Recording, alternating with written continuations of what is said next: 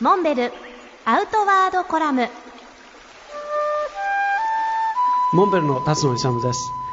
今週は講談師の神田三陽さんにお越しいただいております三陽さんよろしくお願いしますよろしくお願いいたします。ご無沙汰しておりました。どうもご無沙汰してます相変わらずえ、あっちへふらふらこっちへふらふらしておりまあっちへふらした。探すといないんだけど呼ばないと来るってよく言われてるもんですから 呼ばないと捕まるいやそういやあの初めて三陽さんとお会いしたのは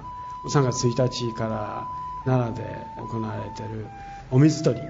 シュニエっていうんですけど、東大寺のね、二月堂で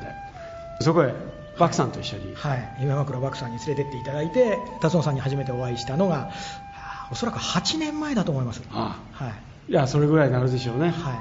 その時に作っていただいた300人入れるモンベル製の蚊帳いというのがありまして蚊帳の中公演っていうのをあの時に100回やってみようってね100回やりましたね銘打ってですね蚊帳の外って言葉がありまして仲間に入れないよっていう のは逆なんですけれども一緒に友達になろうっていう会を蚊帳がないんですって辰野さんに相談したのがもうそうですはい、じゃあ作りましょういやーありがとうございましたあれはでも壮大なる蚊帳でしたね蚊帳でしたねはい、100回目が辰野さんの口利きで東大寺の大仏殿の横のそうですはいあれはねはい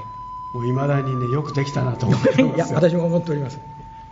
あの蚊帳を持ってですね、もう一回、数は特に今回は数えないんですけれども、もともと始めたのが、今あの、使いにくいホール、劇場が地方に多いんですよ。とにかく大きく作りすぎちゃって、講談って300、500がせいぜいの人数なので、だから、どこでもできるような、勝手にこう仕切って、それでこの肉声が通じるぐらいのところでっていうのをもう一回やってみようと思ってるあんーいいですで前回やり損なった話もありますんで、再構築して、ああいいですね、えー使わせていただきたもいうとじゃあ今年すぐ無理でしょうけど計画練って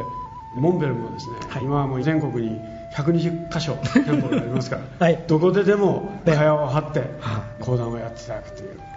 ぜひそれを計画していただきたいと思いまあすりがとうございますお邪魔させていただきますははい、来週もまたお願いできますかいはい、はいもう呼ばれないとま参りますのでじゃあ来週も一つよろしくお願いします。